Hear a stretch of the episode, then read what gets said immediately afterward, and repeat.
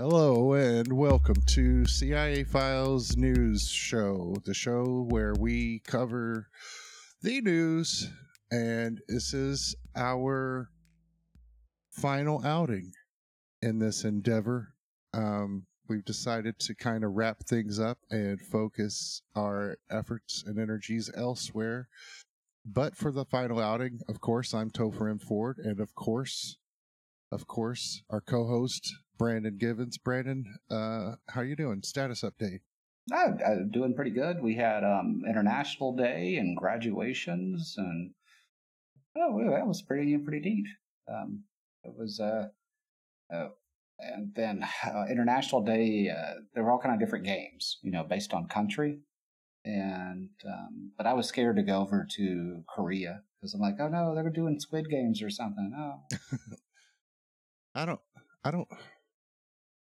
I feel like they probably didn't do Squid Games. no, they didn't. But they had like a, a hacky sack sort of thing. Um, but when I failed, I didn't get shot, so that was that was good. Congratulations! And, yeah, yeah, yeah. And uh, arrow, uh, you like uh, with your hand, like throw an arrow through um, these little loops. It was fun, but uh, I failed miserably, and but didn't didn't get killed. So yeah, that was. What's important is that you tried. Yeah, and yeah. you weren't murdered. not murdered. All right, starting off in Yemen, we're gonna uh, check in there. Uh, top UN official Hans Grundberg is holding talks with Houthi rebels in an effort to lift the blockade around the city of Taiz. Houthis and the opposing Saudi led coalition have held a tenuous ceasefire for the past couple of months, which was recently extended, but Taiz has remained cut off from the outside world despite the break in fighting. Grundberg has been working with both sides to reopen a main road into the city to provide much needed food, fuel, and medical supplies to the city's population. So we, uh, you know, hope that things get better. Um, I mean, things are better now than they were, you know, three months ago. Well, I, I imagine with the food shortage that's coming, it's it's going to make it a little bit more difficult. But I don't know. It might actually break it to the point where they, you know, they have to come to peace, or it forces a peace agreement. But that's me looking for a silver lining. Right. Well, we can only hope. Um, all right. So uh, we also um, there was a recent a uh, meeting in uh, Shanghai, uh, speaking at the Shangri La Dialogue event on Asian security that was held in Singapore. Australian Defense Minister Richard Marles said that China's military buildup is the largest seen since World War II. Marles cautioned that China's enlarged military presence could lead to an arms race in the Pacific. Uh, he also reiterated that he does not ho- want conflict in the area and hopes that all of the uh, you know interested parties uh, can reach some sort of peaceful resolution and adapt. Uh, during the event, Chinese and U.S. officials swapped accusations at each other's countries. U.S. Secretary of Defense Lloyd Austin said, quote, in the East China Sea, the PRC's expanding fishing fleet is sparking tensions with its neighbors. In the South China Sea, the PRC is using outposts on man made islands bristling with advanced weaponry to advance its illegal maritime claims. We're seeing PRC vessels plunder the region's provisions, operating illegally within the territorial waters of other Indo Pacific countries. And further to the west, we see Beijing continue to harden its position along the border that it shares with India. Austin went on to affirm that the U.S. does not want to engage in any sort of conflict with China and assured people that the U.S. does not recognize Taiwanese independence. Now, Lieutenant General Zhang Zhenzhong, Deputy Chief of the Joint Staff Department of China's Central Military Commission, told reporters that he doesn't believe Austin's claims of not supporting Taiwanese independence. He said, quote, there were many unfounded accusations against China, and we expressed our strong dissatisfaction and firm opposition to these false accusations. The United States is trying to form a small circle in the Asia Pacific region by roping in some countries to to incite against some other countries. What should we call this other than confrontation? End quote. So, well, the U.S. is just causing trouble. We're all getting along, but the U.S. is stirring things up. Oh, uh, well, I mean the the PRC is the one like building islands in, in the middle of the South China Sea, and then kind of trying to claim those as natural. And it's like, oh, Right. And we hear mention of the natural resources in the area vis a vis the fish, uh, fishing rights in the area. Yeah, and I think there's some natural gas too. And also there's like stuff we just may not know yet. Right. All right. Well, um, moving along to Russia and Ukraine. Deputy head of Ukrainian intelligence, Vadim Skibitsy, Skibitsky, told The Guardian that Ukraine is running low on munitions and now faces a tipping point against the Russian invasion. Skibitsky said, quote, This is an artillery war now, and we are losing in terms of artillery. Everything now depends on what the West gives us. Ukraine has one artillery piece to 10 to 15 Russian artillery pieces. Our Western partners have given us about 10% of what they have. Uh, estimates of Ukrainian losses have casualties at somewhere between 600 to 1,000 soldiers a day. This as Russian forces continue to gain ground in the Donbass and Luhansk regions. Meanwhile, Russia will know by the end of this week whether they will be considered for membership into the European Union. On Saturday, European Commission President Ursula uh, von der Leyen visited Kiev to meet with President Volodymyr Zelensky to discuss the possibility and what that might mean for Ukraine. If all 27 members of the EU agree to consider Ukraine's membership, it would be the beginning of a long process that could take years. Von der Leyen said that if Ukraine is considered, the country would have to enact strong reforms, including action to reduce corruption. Current EU countries are expected to agree to consider Ukraine's application, but with strong preconditions. So, and this is something that uh, Ukraine has wanted for a long time, or at least Zelensky has. If uh, I saw uh, there's this kind of funny clip from the the sitcom he was in where he played the president of Ukraine where he gets a phone call from uh, it's like Merkel, Angela, Angela, Angela, Merkel welcoming him into the uh, European Union, and he's ecstatic. And then uh, he realizes that she meant to call, uh, I think Montenegro yeah, I think it was Montenegro. he's, he's like, "Oh, you have the wrong number." Yeah, uh, yeah, it's a, a, tricky situation for for uh, Western Europe because the Ukraine has a fairly large population, and um, you know it's not very wealthy. Like just the, the war aside, um, and the the history of corruption. So of course they, they won't be fully integrated until that corruption's at a much lower level.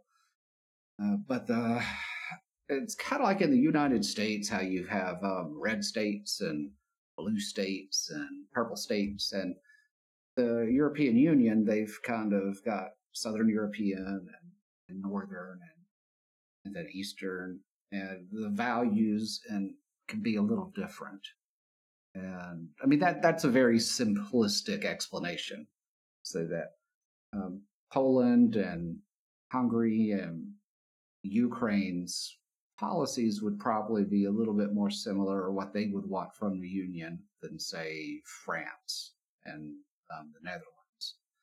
And so it's kind of a tread softly situation. Like, uh, and, you know, it's like, well, if we bring these guys in, it's, you know, it's, it's going to be a lot of people that, um, you know, more and more industry might move into that direction. Which you know, if you're free, you know, believe in free and open markets, and that's actually for the best and helps make a peaceful world.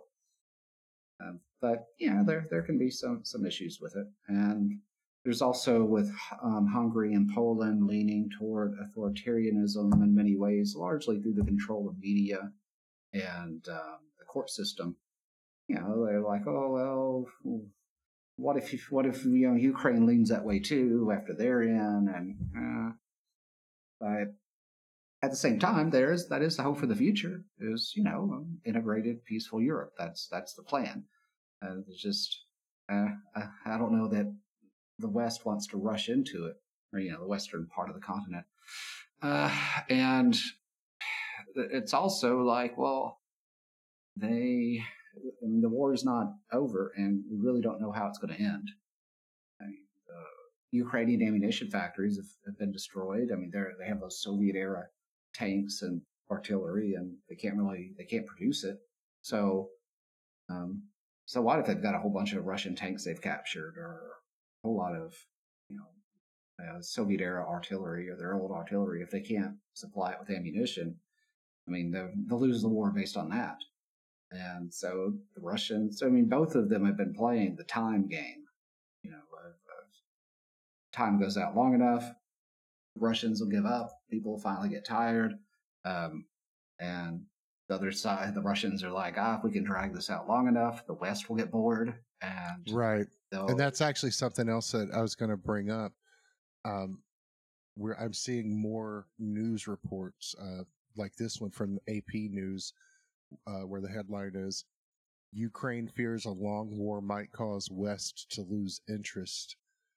And um, we've talked about that before. You've mentioned it before. It's uh, been a common theme that, you know, the West has been very vocal about its support of Ukraine.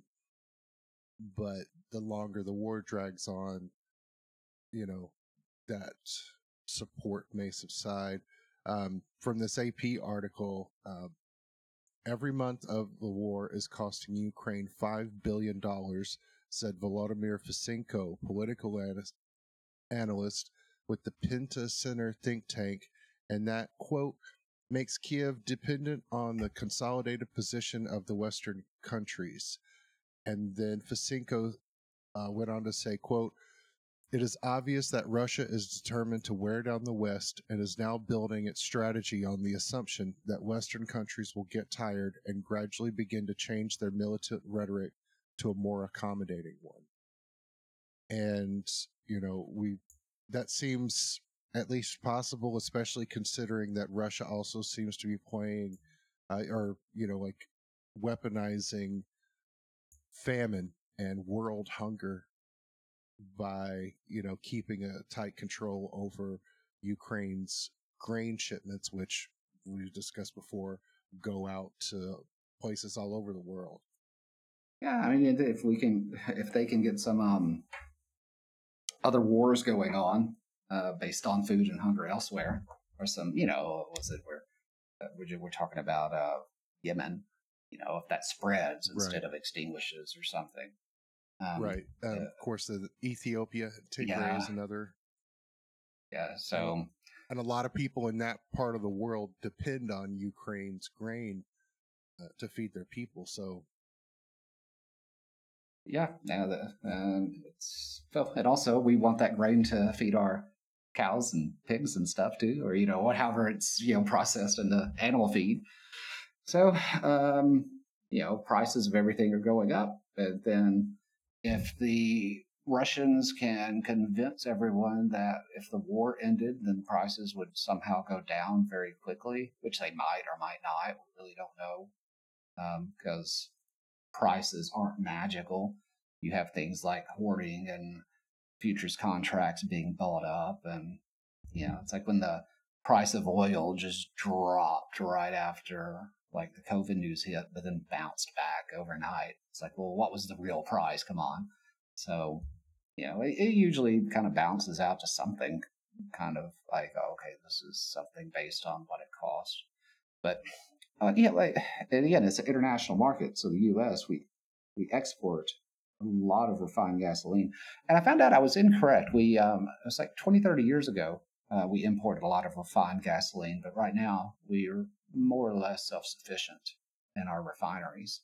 but we still export a whole lot of gasoline. So the point stands that we have a world market. And unless the US is just going to say, okay, we're not going to export fuel um, unless the price is below $3 a gallon in the US, you know, or something, because we're holding it in the US. But see, that may not work because then the companies can just reduce supply you know so we can say like oh we're not right. going to export it. We're not going to export it so you gotta you know it's a controlled market you can sell here. But and it might be the sort of thing where if prices stay high long enough they just sort of stick you know and that people get sort of acclimated to paying the high prices. And so even if conditions allow the prices to go down they may not go down as much as they could does that uh, make sense? Well, yeah. I mean, the, the the people selling oil and gasoline, they're going to charge the most they can get for it.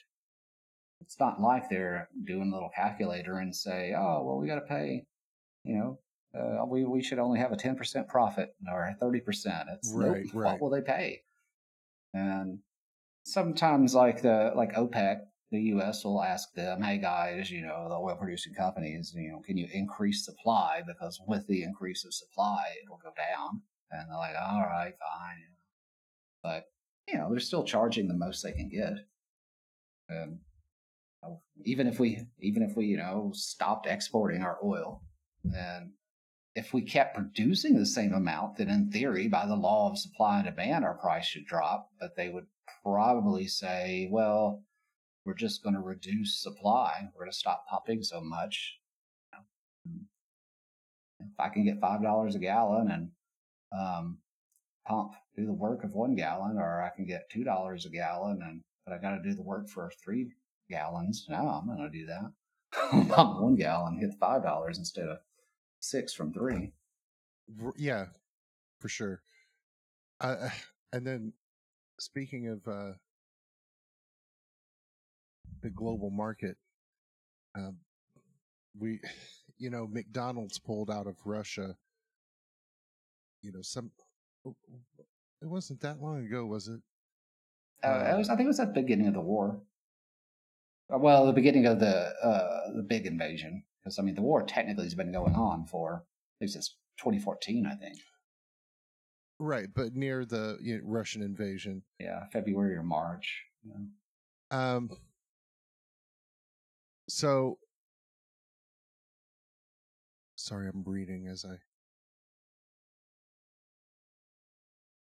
So after McDonald's left, uh, 850s, or I'm sorry, 850 former McDonald's restaurants are reopening on Sunday, June 12th, uh, under new branding and ownership.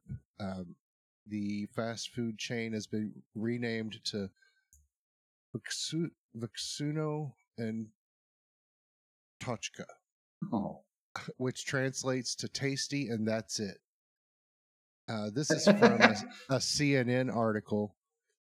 The uh, new owner of the chain, uh, Alexander Nikolaevich Govor, he said, quote, if you recall in May, McDonald's announced we're removing their businesses from Russia. I am very proud that they chose me to continue developing this business. That means the company views me as someone who fully shares all the principles of business and values of McDonald's. I won't hide the fact that I am an ambitious man, and so I am not just going to simply open up all 850 restaurants, but I'm going to develop new ones as well.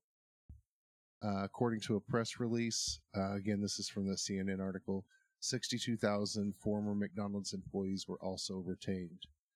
So, uh, you know, it's that, uh, people off, yeah. people uh, adapt and survive and maintain access to cheeseburgers. Uh, well, that, a, that, that, I mean, that was one of the things I mentioned uh, one of our earlier news episodes about sanctions, and that um, it kind of some of the earlier sanctions helped the Russian economy uh, uh, or their local economy because it's like oh imported you know like that's more expensive to import stuff so oh well we're gonna start using more local locally sourced products Right. and so this is kind of that.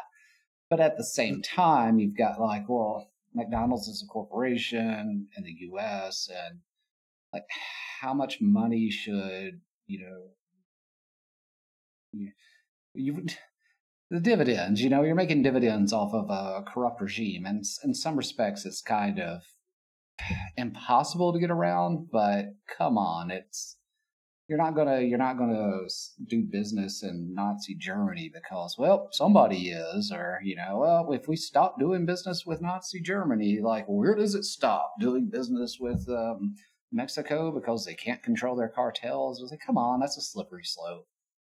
But there has to be a point where a company it's like you know we just mm, this isn't a, a, group we really want to be involved with.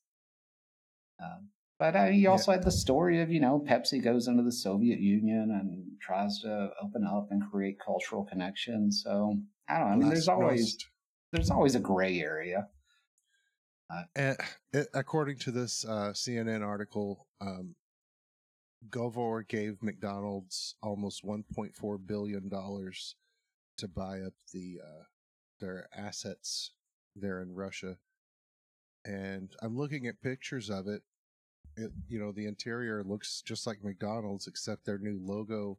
Um, it actually looks like a total ripoff of the Marriott Hotels logo. Um, so, but, uh, yeah, life finds a way. Cheeseburgers life finds a way. Cheeseburgers find a way. Um, yeah. I can't. I, I eat way too many cheeseburgers. I love cheeseburgers, so I respect this in a weird sort of way. Um, all right, so that's that for that part of the country. We're going to bring it home now to the United States. Um, over and you know, and the big story here: the January 6th committee. Over 20 million viewers tuned in to watch the televised committee hearings on the January 6th insurrection, despite Fox News' refusal to air it and despite claims from people on the right that no one is interested, uh, to, I've seen that on Twitter. Um, so many right wing political figures and pundits and that's part of the big lie. Just keep repeating it. They just keep saying no one cares. Why are they bothering with this? No one cares. Well, 20 million people tuned in to watch a congressional hearing which is one of the most boring things on television ever, and they still tuned in to watch it. So, uh, at the hearing, testimony revealed that numerous people within former President Donald Trump's inner circle believed he lost the November 2020 election and that there had been no fraud involved. This included former Attorney General Bill Barr, who called Trump's fraud claims, quote, bullshit, as well as Trump campaign manager Jason Miller and Trump lawyer Alex Cannon. Even Donald Trump's favorite child, Ivanka, testified that she believed Attorney General Barr when he said that there had been no election fraud. When the committee reconvenes next week, three former Department of Justice officials who worked under Trump will testify about Trump's attempts to use the DOJ to remain in office. So rhetoric aside, this is a big deal because he tried to overturn an election. Yeah. Well, um, that's how, that's how it's looking. That's how it's looking. Yeah. He had and he incited a riot, and I'm interested to see about the evidence that you know they put in work to plan this ahead of time. Um, I don't. I can't say for sure how much of it. I mean, I don't know how much there has been discussed in these hearings yet, but God, what a time to be alive. People, 20 million people are watching. I mean, the good news is, is I mean, it did make it to uh, a hearing, and they do seem to be taking it seriously. I mean, usually once people get to a certain level, they're never held accountable for their actions. I mean, which is yes. kind of a constant theme amongst uh, the elite, which is you know frustrating and So I, was, uh, right. yeah, it was uh, Charles Dickens. Uh, Great Expectations. That's one of the themes there. You get a really rich person and is like kind of not from the wealthy class sidekick. They commit the same crime, but one's like, oh, he's just a good gentleman who was led astray by his friends. and he gets, right. gets off light. It's like, uh, well, yeah, there's. Well, we just we discussed that exact thing in our most recent proper episode on James Angleton, where he was trotted out to the church committee and he admitted under oath that he had lied to the president and he had you know operated an illegal uh, surveillance program multiple illegal surveillance programs. And you know after he was you know uh, after he was torn apart by this committee, the lawyers in the committee said, uh, "We're not gonna, we're not gonna uh, pursue charges. We're not gonna do anything. We're not gonna hold him accountable." Uh, so it's yeah, it's an old story. It's a very old story. Oh, the, the Cambridge Five, which we've spent a lot of time on the, the regular episodes talking about. I mean, that's the story of their life. Just the elite Cambridge, um, what do they call them, like public school boys, because um, public schools are the private schools in, in England. And, right. That's yeah. That's a bit confusing to me. But, yeah. yeah. They like they just they were never held accountable for anything, and they could just only fail upwards. And it's like, oh, you you got drunk and like ran into a police car and punched a police horse on while you were on assignment in Washington D.C. Oh, we need to promote you to head of mission in Cairo or something. Yeah. your uncle, the judge who presided over your case, called us and put in a good word for you. Yeah, and another thing to that I you know I think is or at least that I've been wondering about is midterm elections are coming soon and it seems, you know, I'm not a political analyst, but it seems to me that it's very likely that the Democrats are going to lose any hint of control that they've held for the past two years. And I mean, just even historically, you know, there's midterm elections generally see at least a little bit of shift in power. Uh, and in this case, you know, Biden's approval approval levels are uh, in the gutter. Democrats in general are not really looked favorably, not looked favorably upon by really anybody. It seems.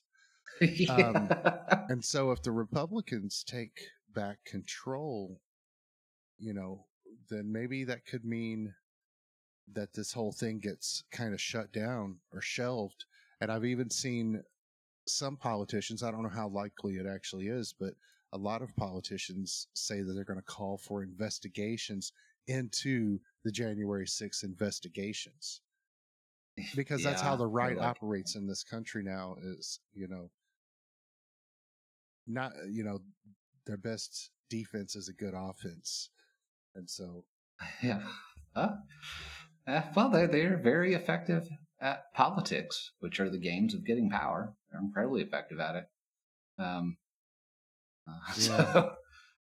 It's uh, it's pretty great if you are a radical conservative.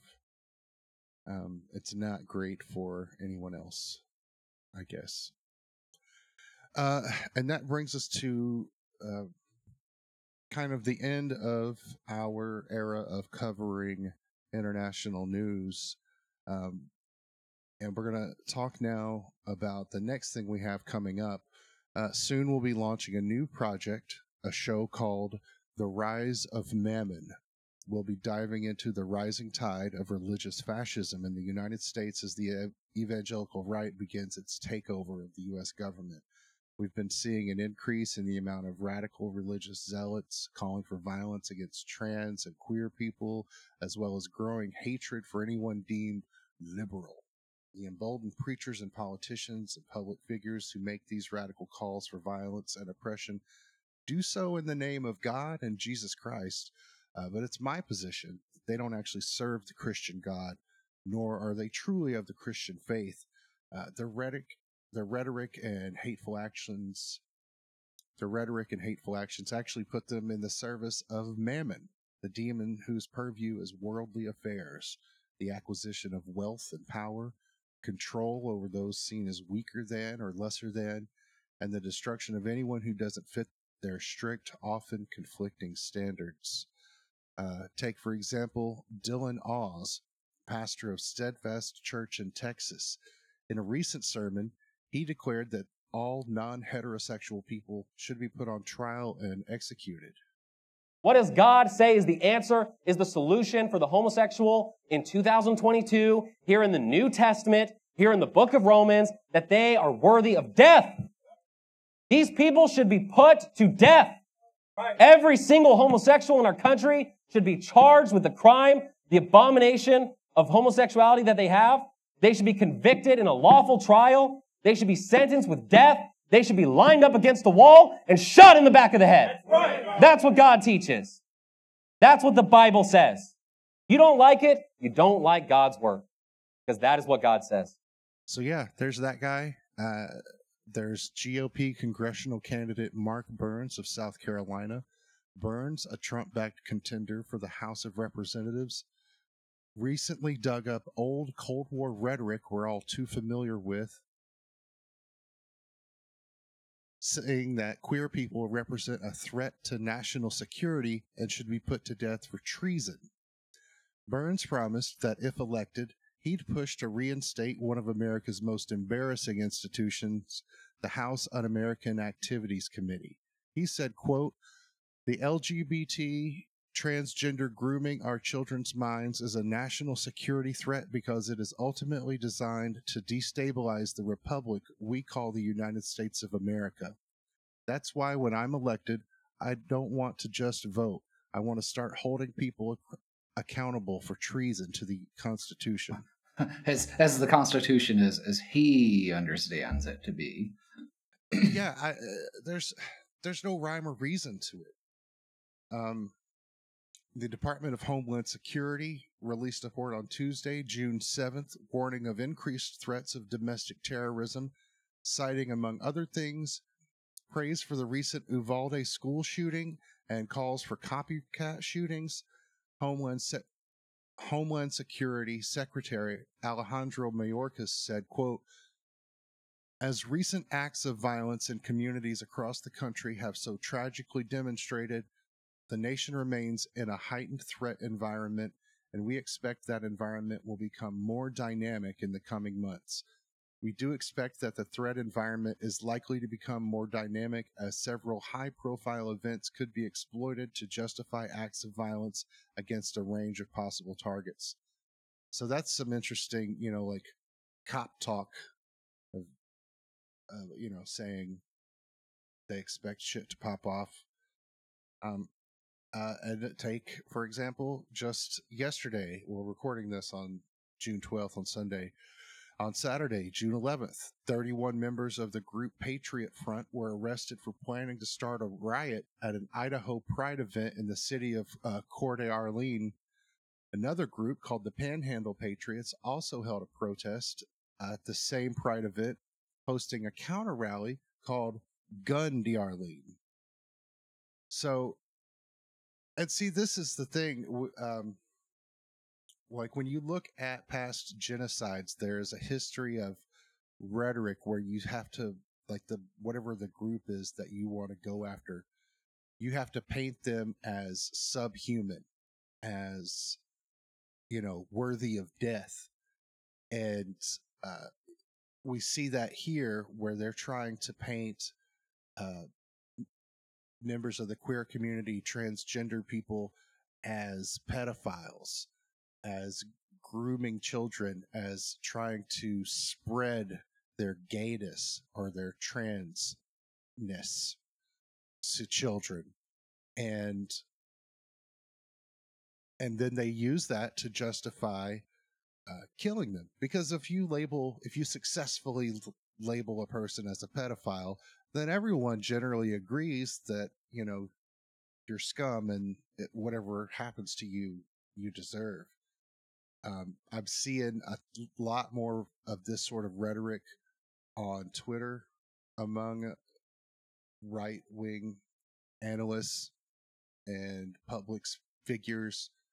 Uh, calls for violence against pedophiles are way up, and and then you know like there's the calls for violence against pedophiles and groomers, and then that's coupled with the constant assertion that homosexual people, that that transgender people are pedophiles, and it's r- very troubling.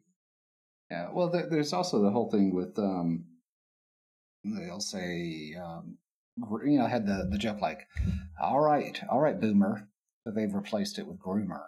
So you disagree with someone on anything, and they're like, "Okay, groomer." Oh, that's And interesting. so- I've missed that, but that uh, Yeah, and I- I've seen that a bit, and that's worrisome because it's it's kind of like that whole thing with um, you disagree with somebody, or you know, it's like, oh, well, you know, you're you're just a Nazi.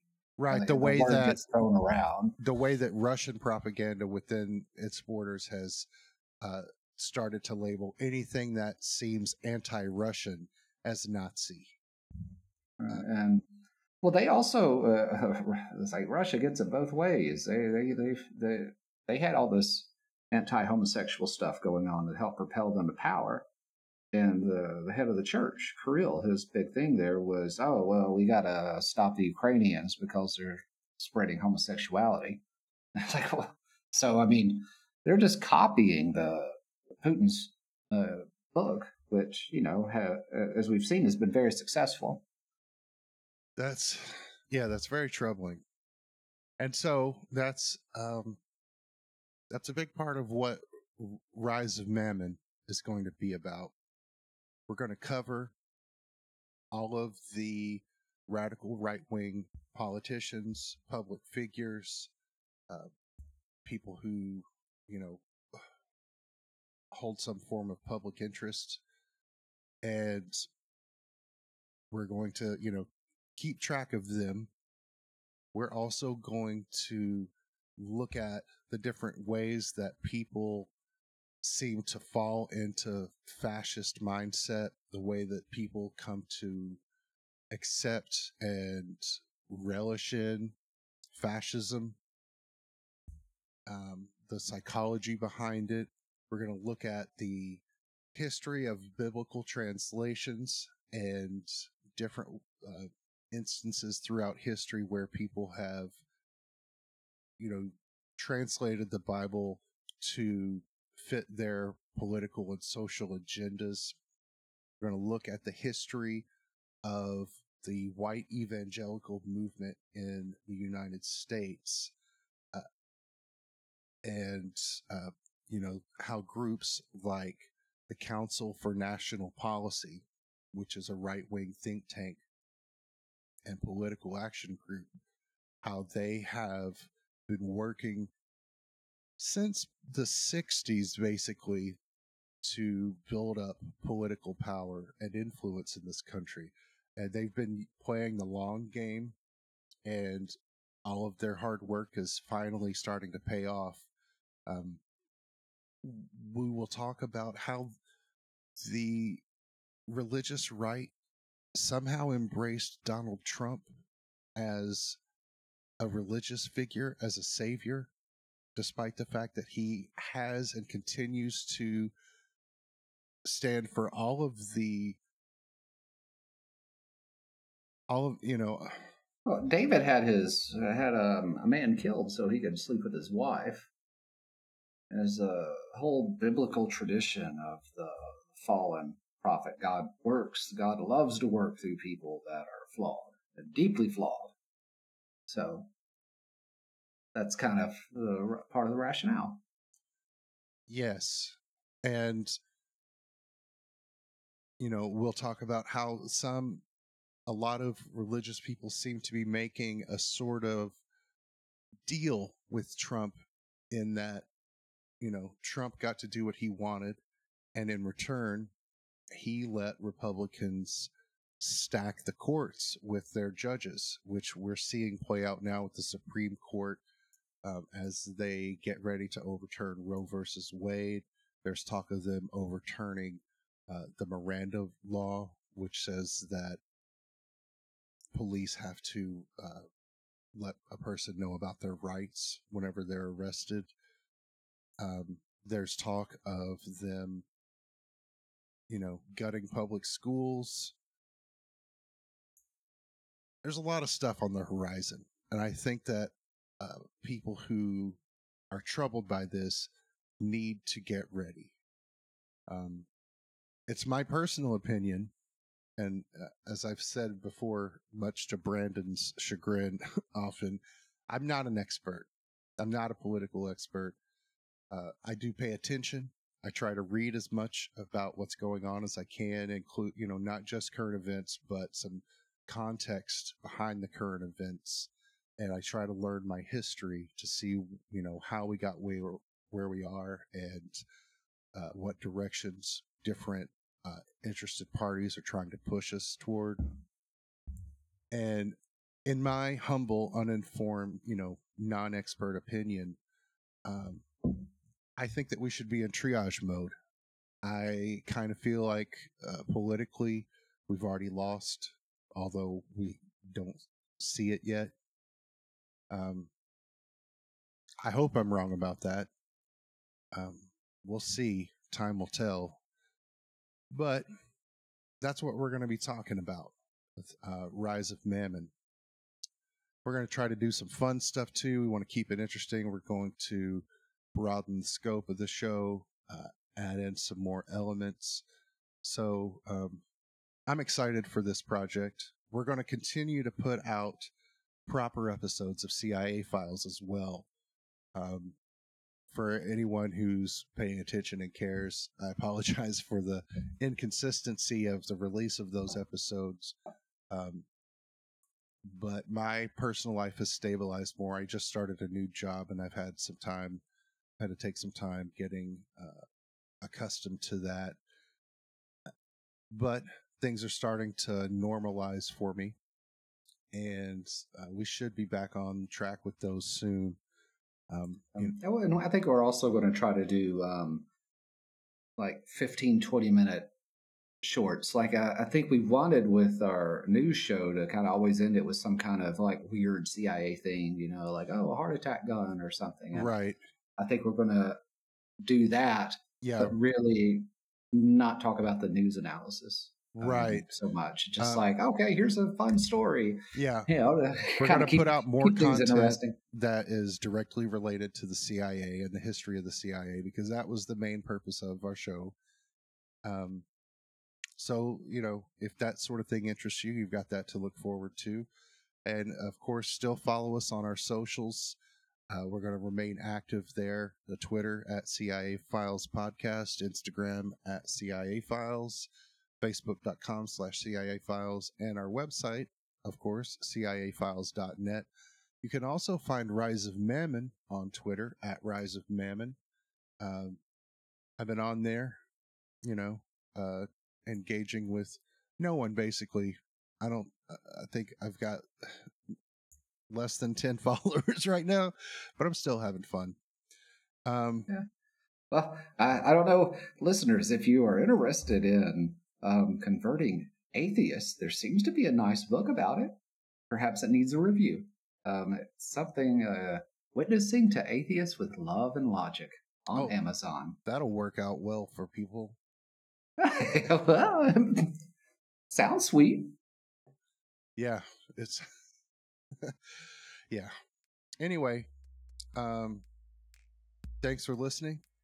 And thanks for sticking with us for this long. And we will be back just in a different form. And in the meantime, uh, keep your bellies full and uh, we hope you're doing well.